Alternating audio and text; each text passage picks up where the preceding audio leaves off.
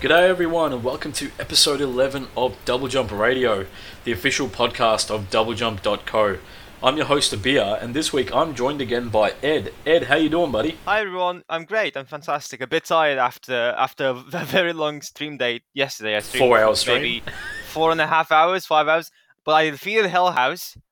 I took revenge on that bloody house, and now I'm here and I'm I'm back in action. I'm back for some podcast action. Thank you so much for having me. For folks at home who don't know, who didn't catch the stream or aren't familiar with Final Fantasy VII's remake, essentially Ed took on spoilers. What should I say? Like a personified, ha- like carnival house that tried to kill you and Aerith. So like, Final Fantasy VII explains it as a house that is the manifestation of literally everything that's evil, and it's insane. It's it's it's ridiculous, and it took me three hours on like hard mode just to make it through because of like so many bullshit mechanics. But it was a really good time, and many thanks to everyone who's uh, who's joined in and was active in, in chat. That was a lot of fun, and and also the the night before with Lux and uh, sorry Lucas and Amelia making her debut alongside him uh, on on Saturday's Jackbox stream. That was a lot of fun as well. Even Jake got involved in that, and he I think he realized how bad we are on stream.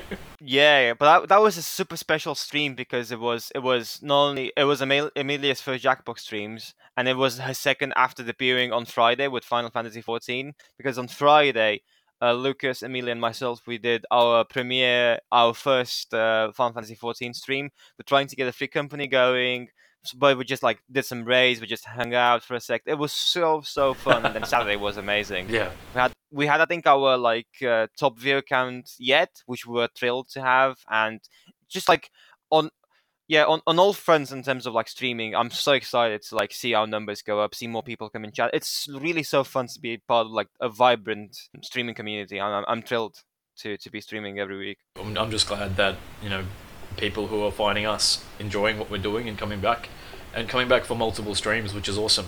Yeah, like I've noticed we have we're starting to we starting to have regulars people who like just tune in to every single stream regardless of what we do, and I'm so grateful for their support, so grateful for them, like them being there. You know, like, and I feel like you know it, it's weird because it's a it's a parasocial relationship, but I feel so close to these people. Like you know, like shout out to Cry the Marshall, Fictitious, Satine Seed, people who I've seen like in the past few, um, the past week, just like come to uh, literally every single one of our streams and just you know hanging out with us. So I'm I'm really grateful. That's what we want, and that, and we love seeing that. It means that we've created a place where people feel safe and feel like having a laugh and and not have to worry about about what about other people are thinking. We're just we're just like a wholesome, wholesome, awesome place to be in.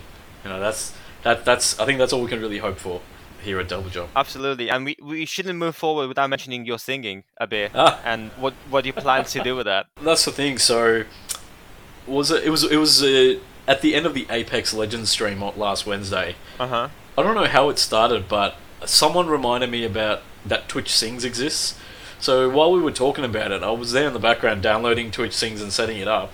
Then we just had a little bit of fun. What what was it? We I tried to sing Hakuna Matata, but then I didn't know the song well enough. Yeah. that was a fail. And then I I tried to rap "Baby Got Back," and that was that was hilarious. Um, and I think that's when my wife woke up in the next room. So uh, she was not happy the next day. But and then after that, we finished it off with some Franz Ferdinand. That, wa- that was that was a lot of fun. Uh, I love the character creator in that in that game. That's just No, that that was. I think we had a lot of fun just mucking around with that.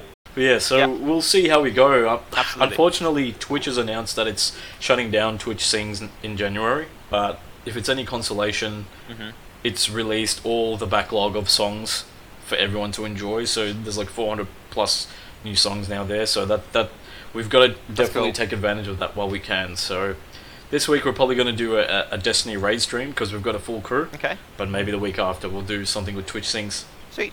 Yeah, sounds good. Sounds good. But Ed, Yes. you're a Spider-Man fan. Very much so. Yeah. you've got some news for everyone at home. Yeah. So um, everyone, in episode nine, I made a revelation that I've not seen Venom. you know, like I kind of dismissed when it came out as being like you know just like a Sony property, Sony project. I'm not that interested. I like Tom Hardy just enough, but not enough to see uh, an entire film, and I like Riz Ahmed uh, a lot as well. But I was just like, yeah, it's eh. I don't, I don't, don't want to see it.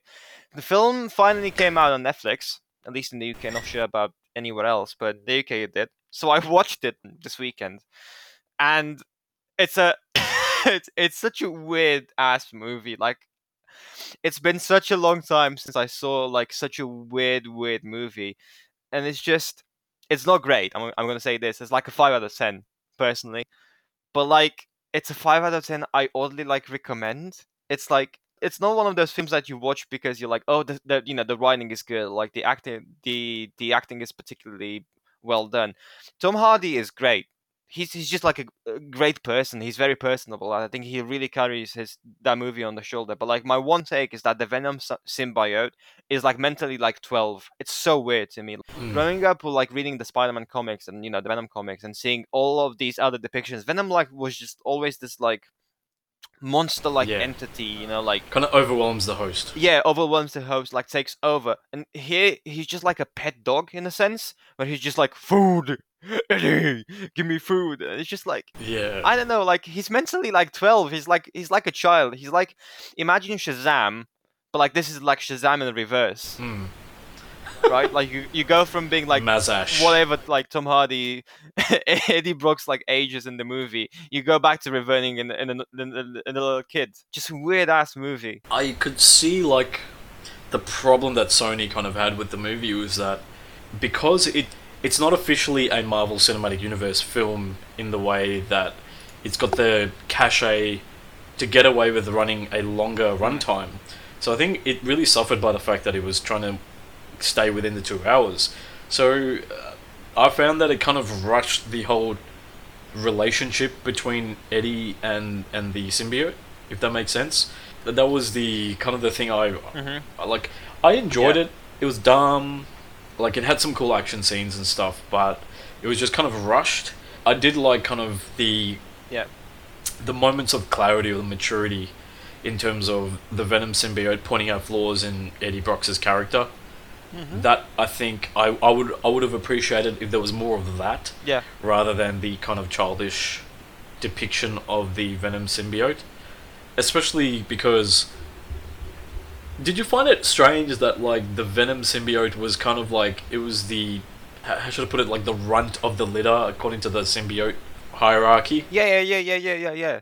I was just about to mention this. Like, he has a he has a line where he's like, "Oh yeah, Eddie, I start I, I started to like you." And you're right, because he like the symbiote just like flips a switch, and he's like, "Okay, now I'm not gonna destroy your world. I'm, I like you now." But like he says something like, "Oh, Eddie, I like you because you're a you're a loser, just like me." And I'm like, "Whoa, no! Like Venom is not a loser. At least Yeah. like I never saw the symbiote as a loser, and then I never like thought like of like a, a symbiote hierarchy where like oh like Riot the villain is just like this leader character, and then Venom is just like oh this this this loser who's just like somehow like made it to Earth, but like hates his his home planet. I don't know, just like I was super weirded out by that. Maybe it was designed to make sense in the fact that it's trying to create that fantasy of like, oh, you know, even you, you that you may not have the power to fight against the bullies, but you've got the, Yeah. you know, you've got the guts, but you don't have the, the, the fighting power, and let me empower you. It's kind of like Mhm. that fantasy that a lot of people have. Maybe, I think, uh, I'm sure a lot of comic books have Yeah. that Yeah, thread you're right, you're throughout right. them. So maybe that actually is very accurate to some part of the comics universe. Well, I mean, it, it, it kind of feels to me like the message of the entire movie is like fight the establishment, like Venom, this the symbiote fights like the establishment on his home planet, and then like Eddie Brock fights, you know, like you know, mass media as a whole. Eddie Brock is like this news reporter, and then Riz Ahmed, who by the way is super good in this in this movie. Like I think I, as an actor, I really like him, and both he and Tom Hardy do like a really good job. But the script kind of fails them. But anyway, um yeah so like Riz, Riz Ahmed is just like this this corporate billionaire which I think like is like as a villain interesting premise Yeah. behind behind behind him like I really like his like motivation he's like I want to bond with a symbiote to like evolve humanity and then make it so that we can survive in outer space I think I think that's I think that's a good point I, Yeah. I, I like that a lot but I don't know My uh, my final thought on the movie is that I think Woody Yeah. Harrelson as Carnage is a weird pick. I think Cletus Cassidy, Yeah, for yeah. me, should like be like a younger actor playing playing him, and there's so much, uh, you know, uh, so many actors on, on, on the rise. I don't have an- any name in particular. Maybe they could have brought back Dane DeHaan, who was the new the new Green Goblin from uh, the Amazing Spider-Man movies. Like he's kind of he's like in his like middle th- mid thirties. He's he, I mean he'd be a much better Yeah, mix for it because he's I don't know he's kind of got the villain face. Unfortunately, like I don't mean to, no, you know I don't want to say he's he's a bad looking person or anything, but like he's got he's got a face for villainy, no, I know what you mean. Yeah, yeah. kind of like Charles Dance. Yeah, yeah, and like Willem Dafoe in my mind, like who plays Green Goblin in the in the original Spider-Man film, like the the Sam Raimi one, right? Perfect. That was perfect casting. With the symbiote things, maybe they could do a twist thing where that whole carnage kind of thing was like they throw that at the window and it's Eddie Brock and the symbiote. Imagine the carnage symbiote is in Spider Man and then Eddie Brock as Venom has to kind of get them on his side to fight another threat. That could be cool. Super cool, yes, but like Realistic? Probably no. legitimately, like no chance of it happening. Like I don't think the MCU would be like, nah, get it. No, Spider-Man will just like make a make a cameo appearance. He will just like fly in, like swing He'd be by. like, cool suit, and yeah, then cool fly suit. off. Yeah, yeah, fly off. Sadly, I don't think that's you know going to go places. So that's a, that's enough discussion about things that are spider related. How about we talk about what was on Double Jump last week? A couple of stories came out. First was Max's Mortal Shell review.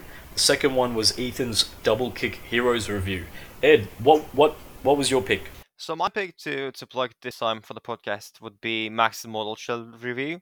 So Mortal Shell has been a game that I have I have had my eyes on for quite a while. Mhm. It's a Souls like. Max thinks it definitely does enough to differentiate differentiate itself from the crowd, despite having a smaller budget and smaller development team. You know, like his final Yeah. take is that it takes the best elements uh, of the Souls like genre and then just refines them into a, a compact game. And I'm excited to to check the the game out. I saw some uh, some footage recently, and I've been Yeah. quite impressed by what I've seen. So uh, give that give uh, Max's review a read. It seems like the the developer played it smart by not necessarily stretching its resources so far that you can kind of see where the budget fell short. Like that's I think that's where from from Max's experience it seems like the developer did a really good job of keeping it re- like tight. Yeah.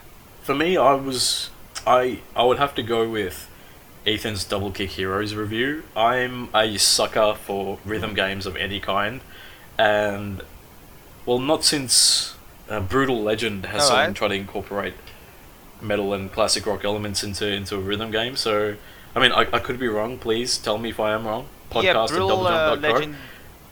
I'm trying to think Brutal off the top Legend of is my more of an action adventure game that just has has like a lot of like metal influences more than a rhythm game per se. Yeah.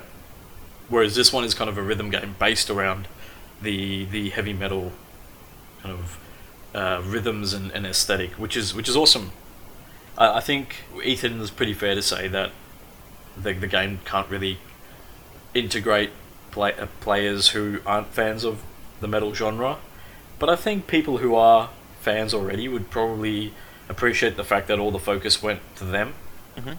Sometimes you, I think you got to kind of cut your losses and know, you know what, I've, I've got to focus on these people and make them happy. I can't make everyone happy, so maybe that was the right thing. Yeah. That was the right decision. So how about we move things along to discuss kind of the big news from last week. For me personally, the the biggest news was Nvidia's unveiling of its RTX 3000 series of cards. I know that you you haven't been a PC gamer for a while now, but Yeah. I if I put it this way, is that these cards are designed to be Nvidia's answer to the next generation of consoles. So you know, big leap in performance, and Mhm.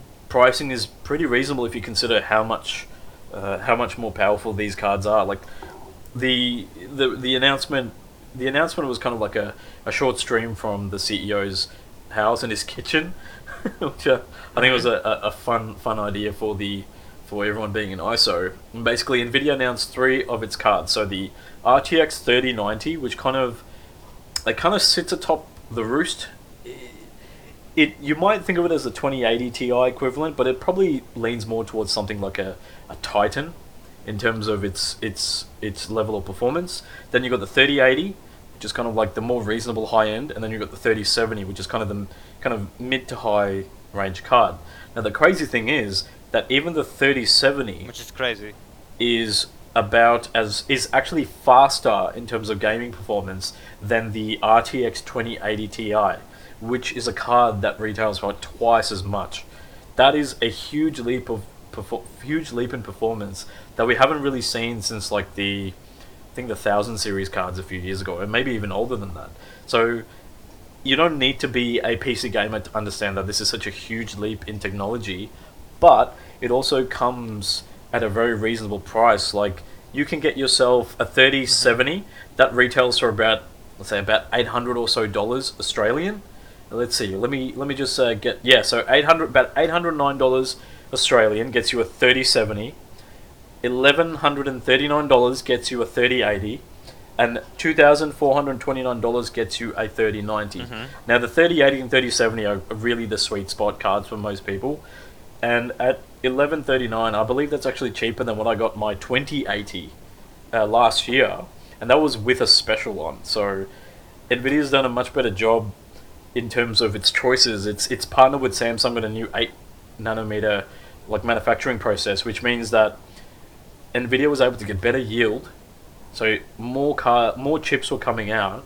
So the the investment costs, like the losses, are way lower, and it also means that the consistency of the performance seems to be much higher across the board. So maybe other manufacturers like Intel and stuff need to pay attention and see that maybe this is what you got to do. Sometimes you just got to partner with someone else and you know say this is the way we're going to go and in the end you know every all the consumers we, we all benefit from it the the other thing to keep in mind is that these cards will also kind of usher in a new slate of features for Nvidia graphics cards owners. So there's three main features that Nvidia announced. Number one is called Nvidia Reflex.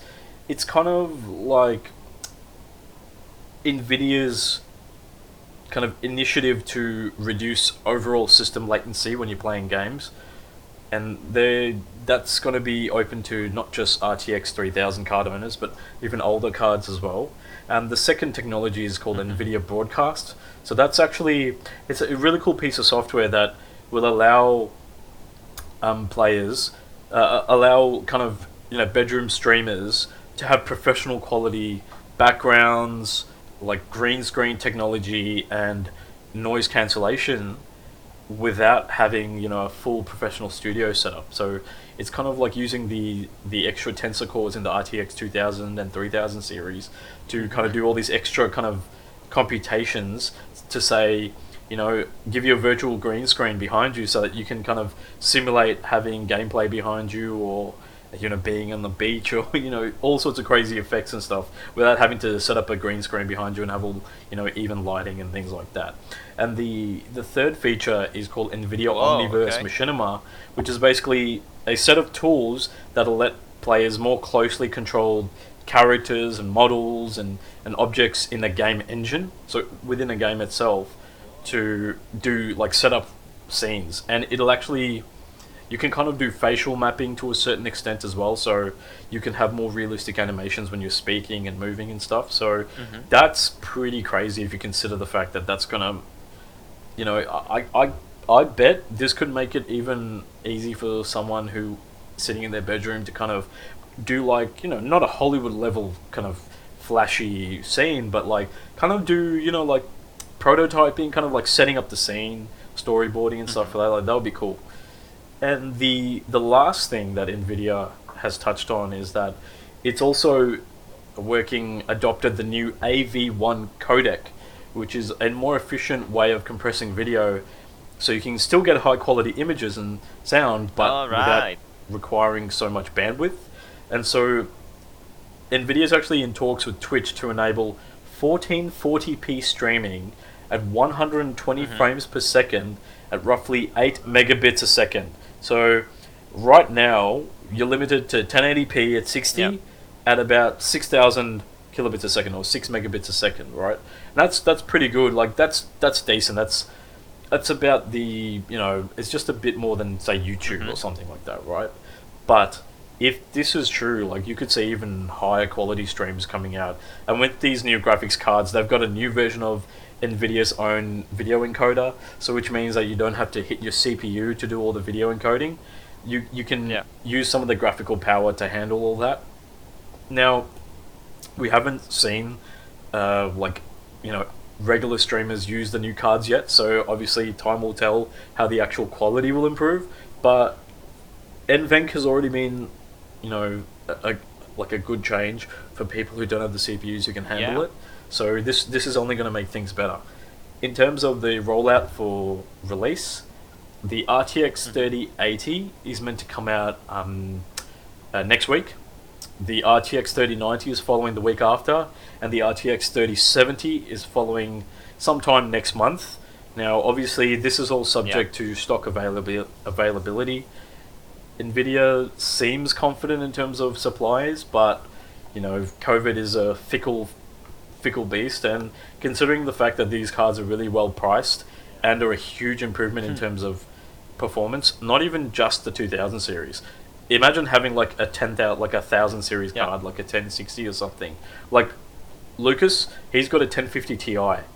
He's seriously considering something like the RTX 3070 because it's right in term in the right price bracket for him, and he's gonna see a huge increase in his performance. It's gonna be ridiculous.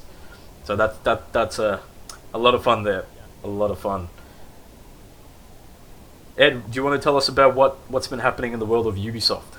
Yes. So uh, after all the N- Nvidia breaking news, um, there's been quite some some, some stir uh, in, in terms of in terms of Ubisoft, what Ubisoft's been doing. Apparently, they posted a support article listing PS4 game support Yep. for their games, but also they uh, implicitly confirmed no PS1, PS3 support. So this is huge, if perhaps unexpected, right? Um, I think the stir in terms of like backwards compatibility happened at the PlayStation See the Future event, and even like at no more more particularly at like Mark Cerny's like GDC presentation, when everyone was like, okay, well, like how about with backwards uh, compatibility? Because Cerny came on stage and said, hey, we have something in the in the works. We're making sure that you know most of your most played PS4 games will transition seamlessly to PS5. But then, if you remember the graphic, because I certainly do, Mm. um, there seemed to be like some space left for, for presumably like PlayStation 3, PlayStation 2, and PlayStation 1. There's like a famous, or uh, I guess an infamous image of Yeah. of uh, PS5 backwards compatibility, and uh, people have been speculating. All right, okay, like Yeah. they're doing it. They're finally doing it. Yeah, because they didn't do it with the PS4, No, definitely not. No. So like in terms of like and for most of the PS3 models. Yeah, in terms of like BC backwards compatibility, they did uh, PlayStation 2 had like the PlayStation 1 basically hardware baked in so it could run PS1 games, and then the PS3 at its dis- disastrous launch because it was super expensive, Yeah. it came with like a PS2 again like kind of like baked in. It's like uh, and it's like a still processor. So Yeah, for the launch systems in America and the in America and the UK, I believe, and in Australia, we because we got it a year uh, like we got it a few months later. We got it the following year, so we got kind of the second revision where it was like it was like partial hardware, partial software. Yeah. and then after that, it was just all like pretty much gone. Yes, like even now, if you want to play like PS1, PS2 games on a modern system, you have to buy like a base model PS3, like the fat, the really fat, fat, the chunky one. The sp- The fat one. yeah, with the Spider-Man. I still have mine. Yeah, I still, I still have one as well with the with the Spider-Man font. Yeah. Oh, my god. Yes. So, so everyone was like, okay, well, like, what's the plan with PS5? And then you know, pundits were speculating like, hey, this is kind of impossible just because of the tech, just because of the hardware, because they've swapped um, their entire like method of like developing consoles with the PS4, because the PS4 was kind of like a revolution in terms of what Sony was doing hardware wise. Yeah, because it was basically it's basically like developing on a for a computer. Like it's running like Yeah. similar processes to what you get on a desktop, and same with the Xbox One. So it was a big change from the kind of super complex what was it the the cell processor and the the cell slash RSX processor Yeah. in the uh, the PS3, which was actually Yeah. Nvidia based, funnily enough. Whereas, for example, Microsoft, uh, the reason why they're able to do, you know, uh, such great things with in terms of backwards compatibility is because they're running basically the exact same essential like framework for how they develop they've developed the console since the original Xbox up until now. They have like the same framework of, of you Yeah. know in terms of like how they build the system. They've basically been using hard, like PC hardware Yes. Yeah. for for pretty much the whole Xbox journey, and it kind of makes sense. You know, Microsoft coming from a software point of view, it kind of makes sense that you'd prototype and work on things that would be easier to develop on. It's something that the Japanese companies probably very notorious for, like Sega and, and, and PlayStation in recent years. So I think it's refreshing to see that Sony kind of smartened up and realized, you know what, how about we make this thing damned easy to work on? Because that was a big principle when the original PS1 came out Yeah. versus the Nintendo 64 and the Saturn was how easy it was to develop on. And then Sony, I don't know, it's one of those things. You became a giant, you became Mhm. complacent, right? And became arrogant. Yeah, but like And it learnt its lesson with the PS3. Also, it's important to remember that Mark Cerny is the first American to ever like build PlayStation console from the ground up. So that's that's ha- that has been like Yeah. a, a change not only in terms of like PlayStation, but also in terms of like Sony becoming more international than ever before. Uh, by the time the PlayStation Four was set Yeah. to, be, to to launch. Uh, but anyway, Yeah. yeah. the Ubisoft, uh, you know, Ubisoft breaking the silence in terms of like backwards compatibility for PS5 beyond PS4 is not surprising to me because I never really felt like that was a possibility. Like, even though there were speculations, even even though we, we really want it, and I personally really want it, I'm more curious to see if all of my Yeah. PS4 games will make will transition to PS5 because Sony didn't tell us about about that either. So that's what I'm I'm curious to, to Mark see. Cerny's briefing, he said uh, Sony expects the top 100 best selling games, uh, the, the top 100 kind of most popular games to work. That's all he. That's as far as Sony went. Yes, but that's that, that- that's kind of not enough. That's it.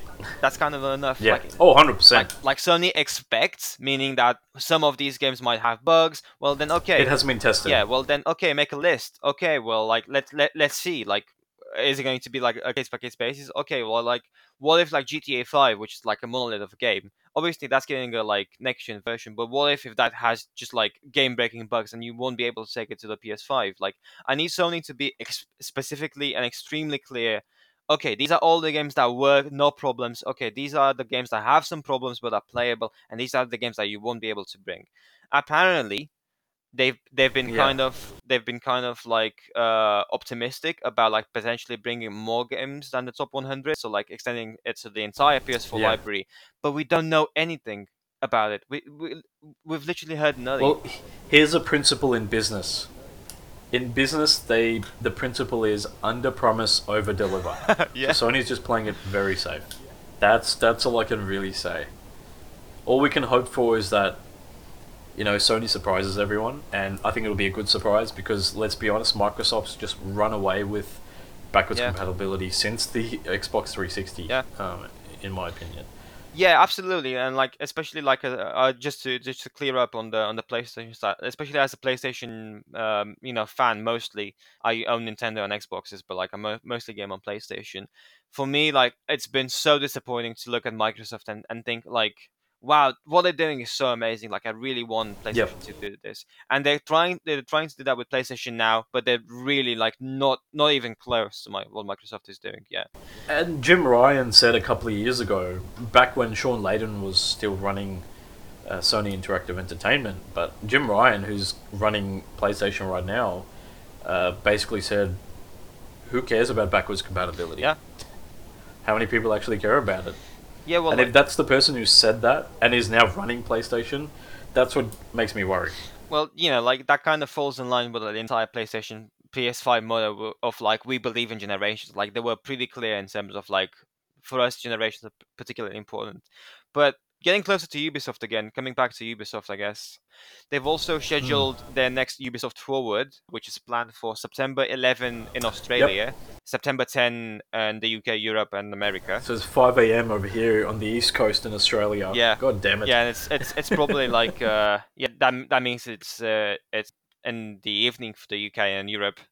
Yeah, but uh, what makes me really excited about the Ubisoft Forward is that they're rumored to show a Prince of Persia remake, and I am a huge Prince of Persia fan, and I've been waiting for this for years. Or 12 so years to be exact. excited.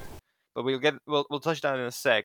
There's also a leak uh, saying that Immortals: Fenyx Rising, which was previously known as God and Monsters, will also release this December. Oh, so that thing, that game will still exist? It still Yes. exists? Yeah, and it has a really bad title. But um, okay. but going back to Prince of Persia, so like Yeah. I I love that franchise. Like I grew up playing Sands of Time, Warrior Within, Two Thrones. I even went back to play the OG. I played the the Prince of Persia. Like the one, wow. yeah, yeah, yeah. I went down. I, I love it. Yeah, it's really good. And they have like a PlayStation, uh, like they have a Prince of Persia Classic on the PlayStation Store. It's fantastic. I love it. I even like very much love the the remake that they had like in 2008. I think that was. You know, the the very stylized remake. Yeah. I really loved that game. I think that's my favorite Prince of Persia so far. I even played the the Jake. Really? Yeah, and I even played the Jake Gyllenhaal, uh, Gyllenhaal, um, Forgotten Sands kind of thing after the movie came out. Okay.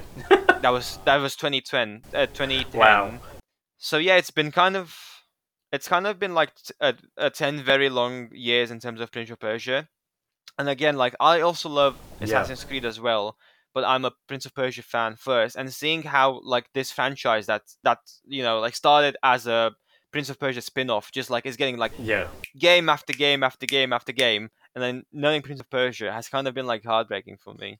I'm gonna link you to a video, and I think everyone at home, if you guys are interested in Prince of Persia or even like video game documentaries, Ars Technica has a, an awesome video on its YouTube channel. Ooh, cool. Uh, it's part of a series called War Stories, where Ars Technica goes and interviews, you know, creators and stuff from classic games. One of them is on Jordan Mechner, who's the creator of Prince of Persia.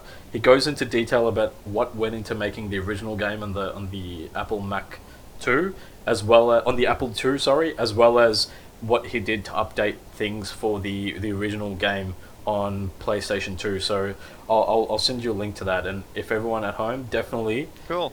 definitely I'll, I'll put a link in our uh, show notes um, so definitely check out that video if, if you're a fan in terms of like this this upcoming remake, it's unclear to me what exactly it is. Like it's been leaked by a Guatemalan storefront, I think. Like there's Yeah. a listing on a Guatemalan uh, like website. That's how we found about the remake.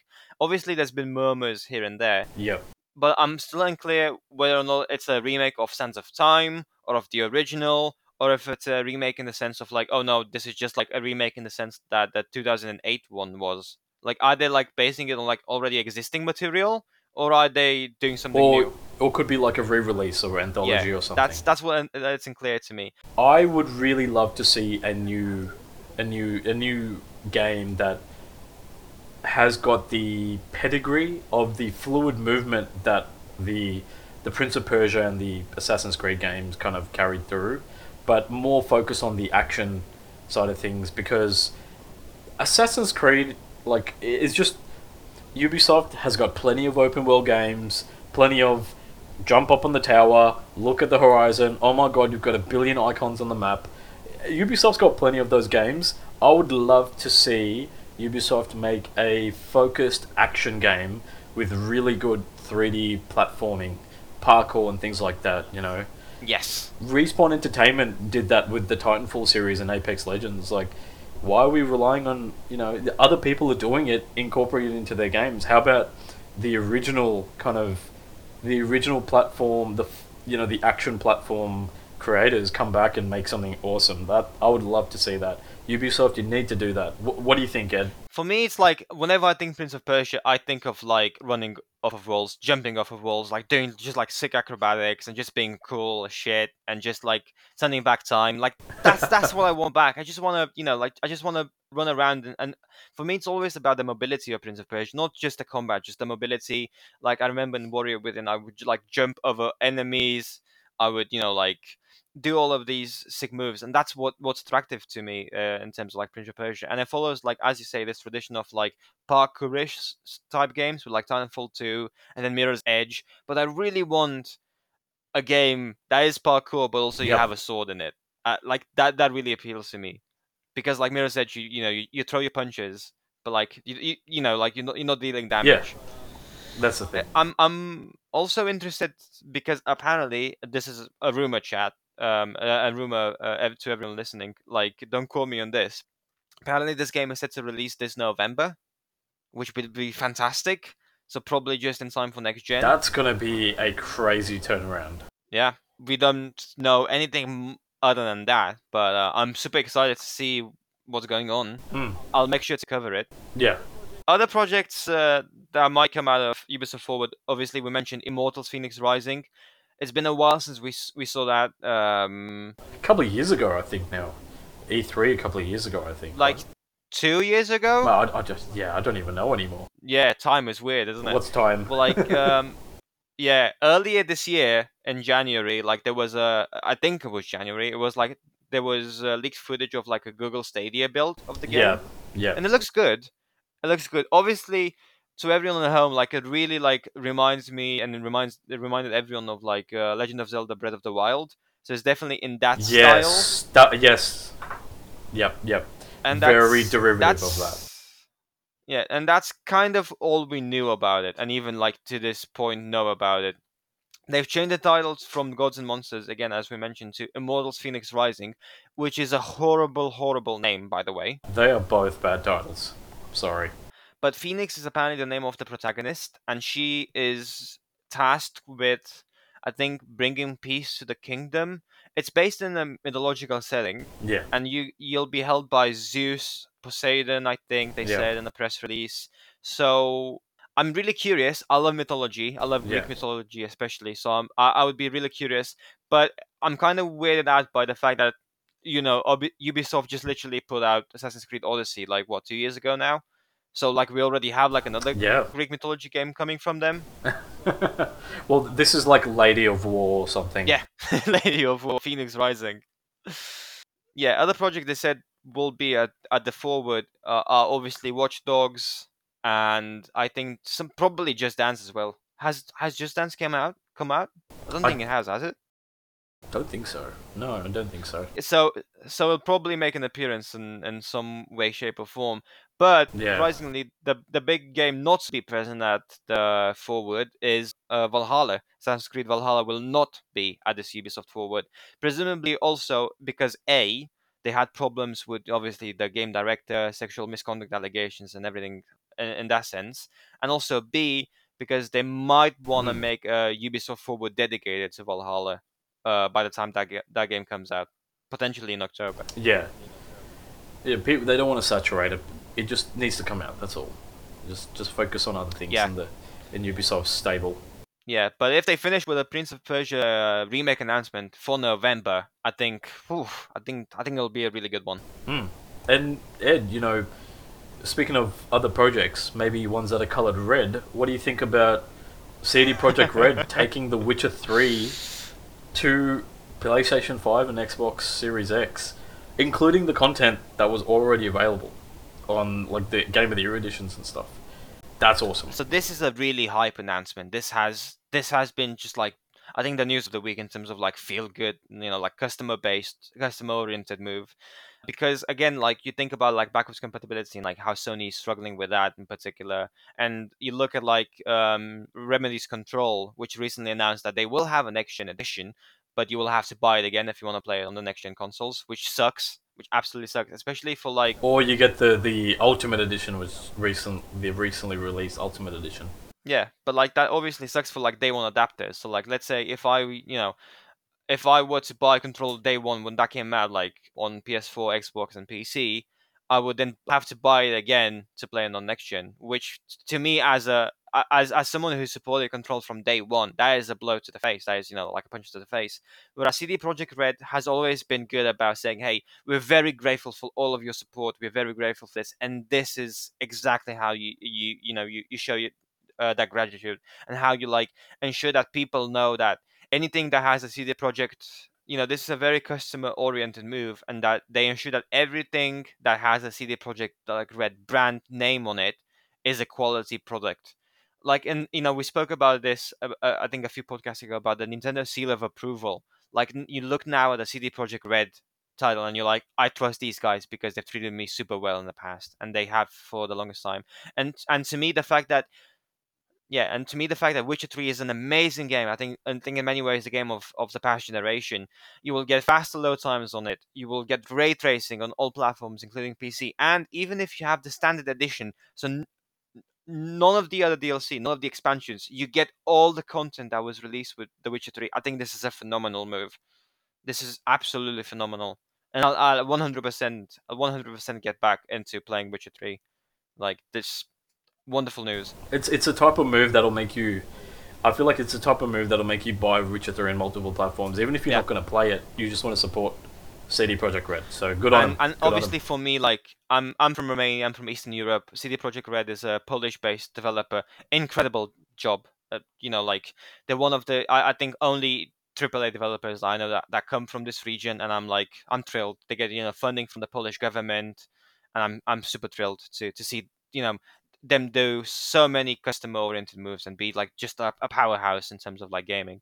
Yeah, I think CD Projekt Red from Poland and 4A Games from Ukraine are the kind of the two main developers Mhm. from that part of the world that have really kind of stood out and, and survived and kind of made big names for themselves. Obviously, CD Projekt Red, is, you know, GOG is another big part of CD Projekt Red's kind of involvement in in in the PC gaming space and, and in terms of consumer friendliness. So that that's that's another thing that we need to. I think people are too quick to sh- throw shit on companies. Maybe sometimes we need to turn around and give praise to companies that are doing things good because you might end up in a situation where people running the studio aren't exactly the type of people you want to ha- have hanging around, which is the case with Lab Zero Games and uh, the the the studio head and, and effective studio owner Mike Zaimont. For those of you who aren't familiar, basically, Lab Zero Games is a developer behind Skullgirls and Indivisible. Now, it doesn't own the IP to either of those games, but it did head the head development on both of those. And basically, what's happened is that there's pretty much no one there at the studio now besides Mike Zaimont, mm-hmm. effectively. So, oh, just just a quick recap.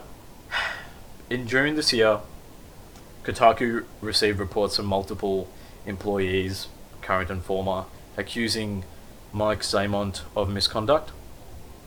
A month later, the actual community of Skullgirls, which is a fighting game community, basically issued a statement against Mike Zaimont and banned him from one of the big competitions, which was a Combo Breaker. Then last month, we had some high level departures from the studio. So, artist Brian Jun basically resigned and posted a lengthy account of what went on, allegedly went on at the studio, uh, and essentially saying that there was meant to be a deal in place that would transfer ownership from Mike Zaimont exclusively to kind of a shared equity status with all the employees of the studio. Then all the allegations came out, and that deal fell through. And effectively, Mike said, "You know what? I'm keeping power." And at the end of the month, Zaimont allegedly sent out an email giving employees an ultimatum: either you like, if you're not happy with how things are things are right now, if you're unsatisfied with my behavior or the way I do things, you can leave, and you've got till the end of the month. And maybe you, and there's some mention of a severance, but we don't exactly know the the specifics of the contract. So that saw people like the creative director of Indivisible, Mariel Cartwright, um, leaving the studio, and then uh, Jonathan Kim, who's another major artist, kind of corroborating uh, Brian Jun's original kind of depiction of events that happened.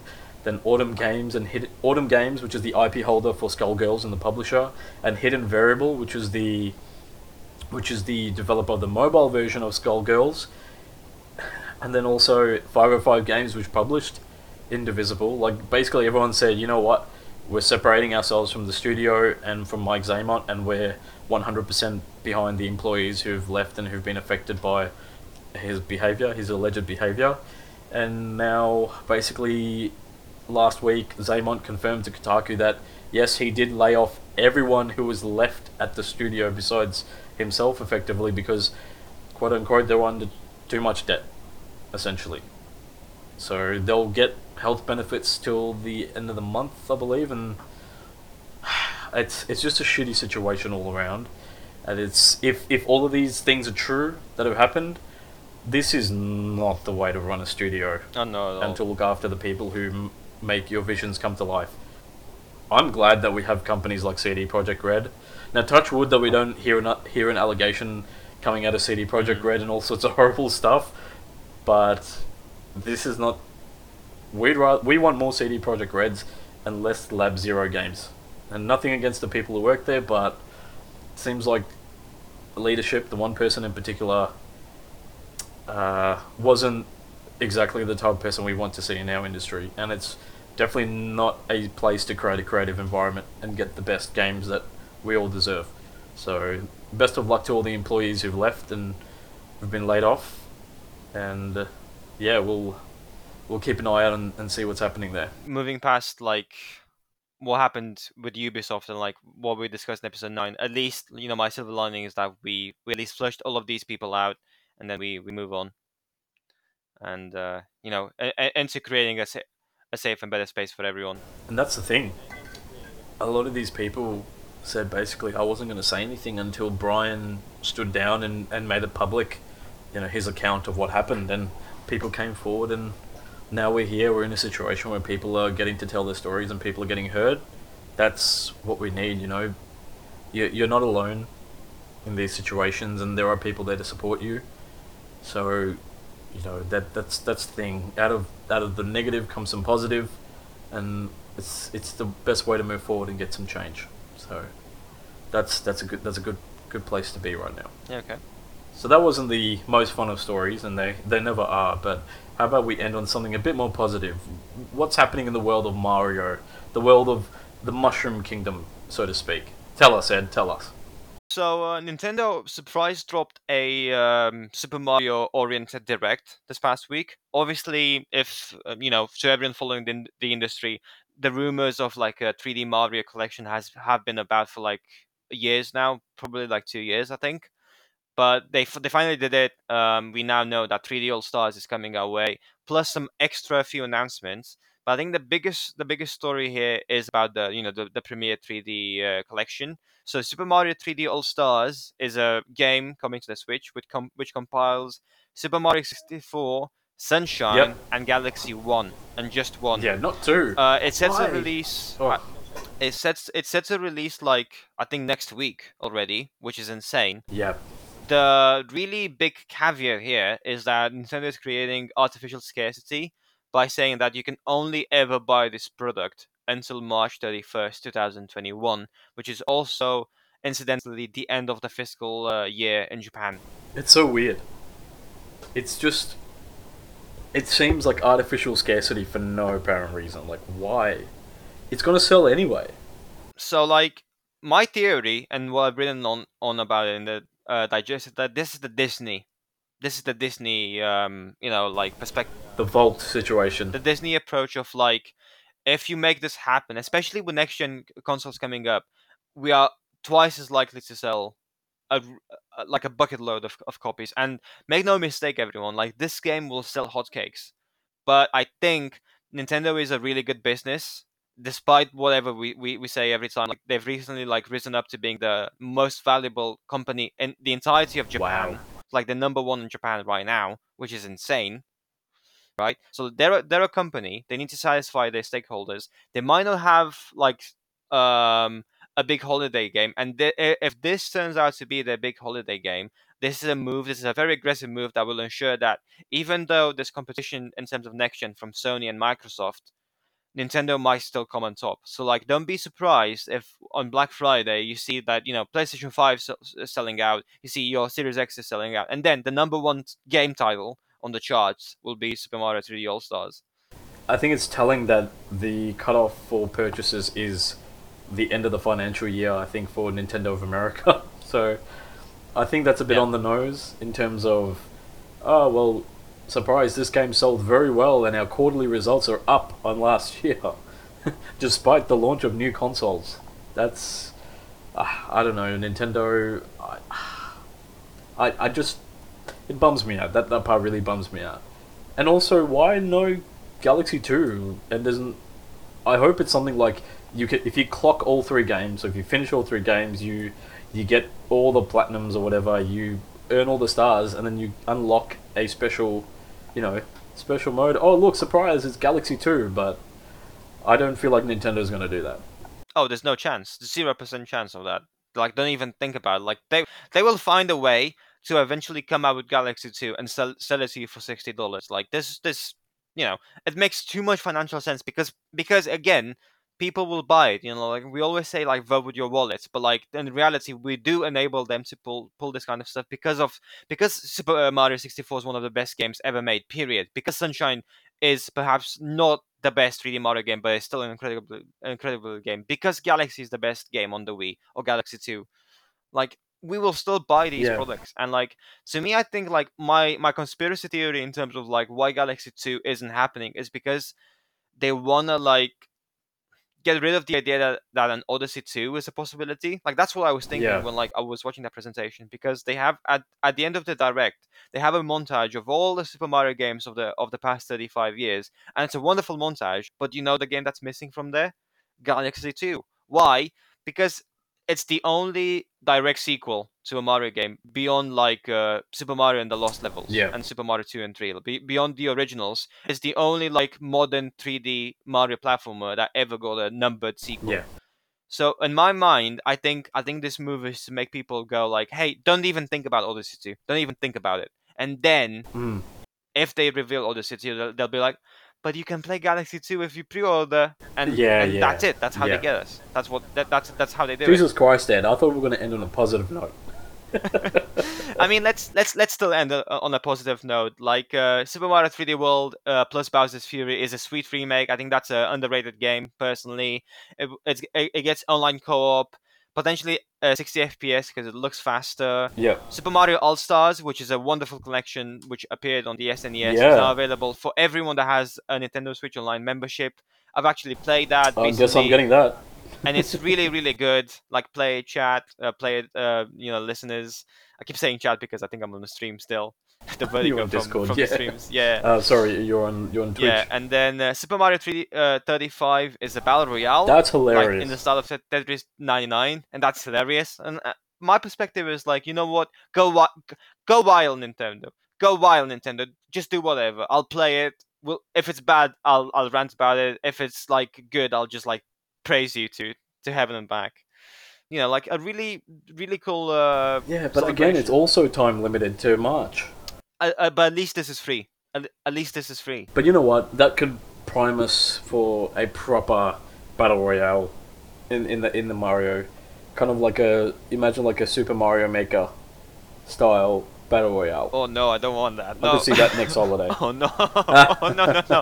Definitely not next holiday. No, I don't want that. That to be the mar- the marquee Nintendo title for next holiday. Oh no! no no no no. But my my my positive uh, note to end on is that this direct in my mind made possible Breath of the Wild for this year. The, the, the sequel to Breath of the Wild for this year. Why? And this is my this is my zany like conspiracy theory. My second one. okay, okay. Whoa, tell me, you got to explain that. You can't just pull that out of nowhere. Okay, okay, okay. So like, think about it, right? So All Stars in, is Nintendo style for September. It comes out next week. It is going to rule September, right? Pikmin Three, uh, the Switch port is going to be Nintendo's October title. We know that. That ha- that has been announced earlier uh, in the summer. So, what's what's November then? What is November but Breath of the Wild 2, right? Like, come on, it makes perfect sense. What's the holiday game? yeah? What is the holiday game? It's not it's not Prime Four because that's still in development. We haven't seen it. Breath of the Wild 2 in November. Uh, Hey, hey, I'm just saying. I'm just saying. There's if there's an inch of a chance, I'll take it. There's if there's 100 one one percent chance, I'll, that's still better than zero. That's what I'm saying. Okay, uh, you know what? I hadn't even considered Breath of the Wild 2 at this point, but I I'd probably here's my kind of speculation would be maybe we don't get Breath of the Wild 2 released in November, but we get it fully revealed in November for a March release next year. You know what I mean? Alright. So that gets you. So you've got all the Mario games, you've got Pikmin and stuff to get people buying the console, plus the the tease of a new Breath of the Wild 2 to get a new set of players involved in in like kind of you know it's it's like I'm gonna buy it now. I'm seeing good deals right now. There's Mario, mm-hmm. blah blah blah. But you know what? I know Breath of the Wild two is gonna come out in a couple of in, in a couple of months. I might as well buy it now and just wait for it. You know what I mean? I, I can see that as well. Yeah, yeah, especially with the rumors of like the Switch Pro coming out early next year. Like that can be a possibility. Yeah. But then what's November? What's November? I need to know Nintendo. Let me know. Email us Nintendo. It's Metroid Prime 4. Oh, who knows? Maybe it's going to be an actual Lego Super Mario uh, don't- like game. Uh, who knows? uh, Maybe. that would be soul crushing. No, I want. I, I, I need something this November. Nintendo, help me out here. I'm just going to have to stay content with the Super Smash Brothers tournaments. Oh yeah. We could just run around in the the Puma Super Mario themed sneakers. they look they look pretty nice. I have to admit. Like I, I do like that. That's true. That that they do. I'm not gonna lie, they do. I, I'm a sucker for anything video game that I can wear. I hope we can actually buy them because I feel like the PlayStation sneakers and stuff they Yeah. just disappeared. Yeah, I was I was bummed out because they, they revealed that you Hmm. can get some pins if you do some surveys. So I was like, yeah, I'll do I'll do a survey for a set of Mario pins for sure. Then I was like, oh, US only, and I'm like, uh, okay, fine, all right. Oh, oh you Like- suck. exactly. Oh, what? I hate that. I really hate that when they do that. uh, but plenty of stuff happened in the gaming world last week, and we can only touch on so many things in, in, in the episode. So if you guys want to know exactly, you know, what happened last week, including uh, the the new Destiny reveals, I would highly recommend. Yep. And I know you would too, Ed, to check out our latest Double Jump Digest. We just went up uh, on Sunday, so definitely check that out. Doublejump.co. And as always, if you've got questions, you know, about the topics we've discussed today, definitely hit us up at podcast at doublejump.co. Tell us what's on your mind and, and how you're feeling about it.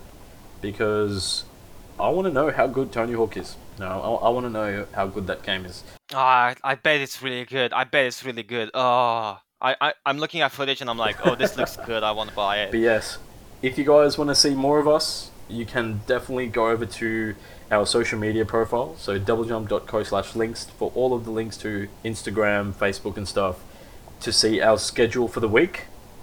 And if you do like what you're hearing, do like what you're seeing, and you do like what you're reading, Jesus Christ, we've got a lot of content.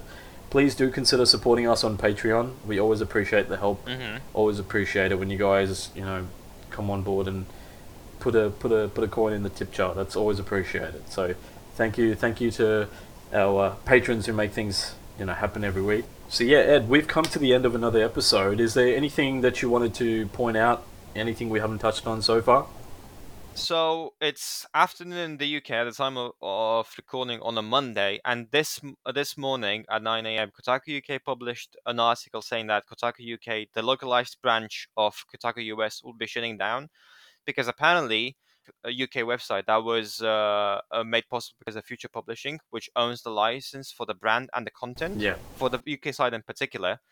But unfortunately, as it seems, Future has decided not to renew the license Yeah. when it expires this Wednesday, meaning that this marks the end of the current incarnation of Kotaku UK. Yeah. So, like after Wednesday, what will mo- most likely happen is that the license will go back to G/O Media to G/O Media, yeah. And so the US based Kotaku will continue to operate and produce content. And as of right now, we are unsure if if whether or not Kotaku UK will continue in any shape, way, or form. But at least at the moment, this current incarnation is set to close down.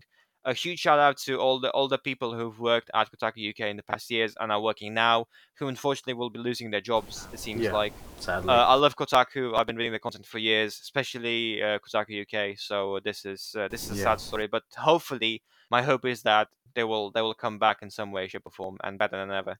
And that's the thing. With G/O Media holding the license right now, it's unclear whether or not it has plans to maybe kind of bring back Kotaku UK in some sort of different form in the future. But it's sad at the moment to see all these peop talented people let go. I mean, it's a tough time throughout the world, and, and a lot of people are suffering. And losing a job at a time like this is, or is uh, you know, a shit situation to be in. And it's sad that the games industry, like in terms of games media, is kind of shrinking in a lot of ways.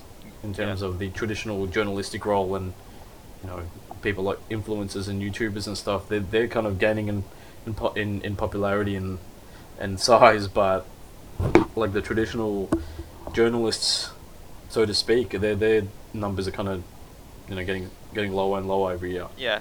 But we wish them the best of luck.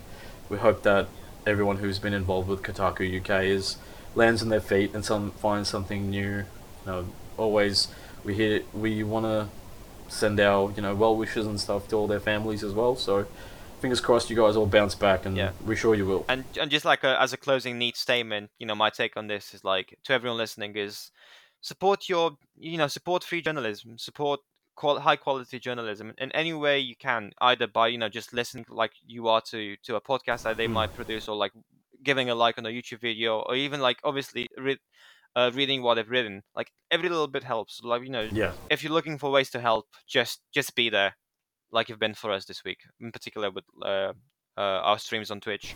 and we understand that not everyone wants to pay for a subscription. You know, everyone gets annoyed whenever there's like a website and you got to pay to read an article, and kind of the way around it is that you know Yeah. for the websites that that rely on advertising and things like that, you know, please do consider whitelisting those websites. Like e- even us, you know, we're we we all kind of volunteer here. All the money that gets raised by Double Jump goes straight into Double Yeah. Jump. You know, and, and and Jake, who's the editor in chief, he's he'll you know he can show the numbers to say this is where the money's going. that's that's everything. yeah. We're we're we're doing this just to share our stories, celebrate this this passion that we all have. So I think Yeah. please do consider whitelisting sites like ours and you know Kotaku and Eurogamer. It's the only way to keep these sites up and running. So definitely, definitely consider supporting in, in however way, whatever way you can. But Ed, thank you for joining me for another week. Yeah, for sure. I'm I'm sorry that this week wasn't as upbeat as we hope, but I think it's just the the way the world is right now. That a lot of I don't know. I feel like we're kind of like we the world's kind of going through a purge of a lot of bad stuff right now, and maybe this is what we need so we can kind of remember Yeah. the good times and remember that we need to be the positivity that we want to Oh, see. yeah, absolutely. You know. We- Maybe we need to create that positivity and not rely on it to come from somewhere else. Yeah. Yeah. Thank you so much for having me. And you know, obviously, we're here for you, listeners, through the Yeah. thick and, and the thin. So every week, you know, through the good and the bad, we'll be here for you. So you know, just love each other, take care of, of one another, and uh, all the best from from me. stay safe. Call call your friends, call your family. You know, you can't see each other right now, but you know, give them a call or shoot them a message, see how they're doing, and and listen. Don't be silly. Just you know, stay safe, and you know, enjoy some awesome content on here. You know, feeling well. You know, feeling in the in the best of moods. Come watch one of our streams. I'm sure we'll cheer you up in like two seconds, because we'll be doing something ridiculous. For sure. for sure. Until next time, everyone. Look out for one another. Stay safe. See you, everyone. Stay safe. Bye. Bye.